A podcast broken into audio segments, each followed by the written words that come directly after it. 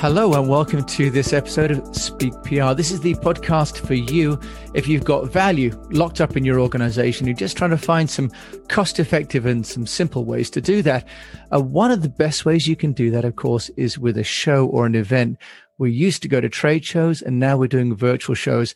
And I'm delighted today to have Mia Masson joining me today, who's a South African living in Paris and works for a company called Swapcard. Welcome, Mia. Thank you, Jim. I'm so happy to be here today. It's an honor. It's our honor. And tell us a little bit about Swapcard because started by three Frenchmen in France, but all with a British platform, but you're revolutionizing the way that people can engage with events. So give us some some ideas about what Swapcard is doing and problems it's solving for business owners. Right. Thank you.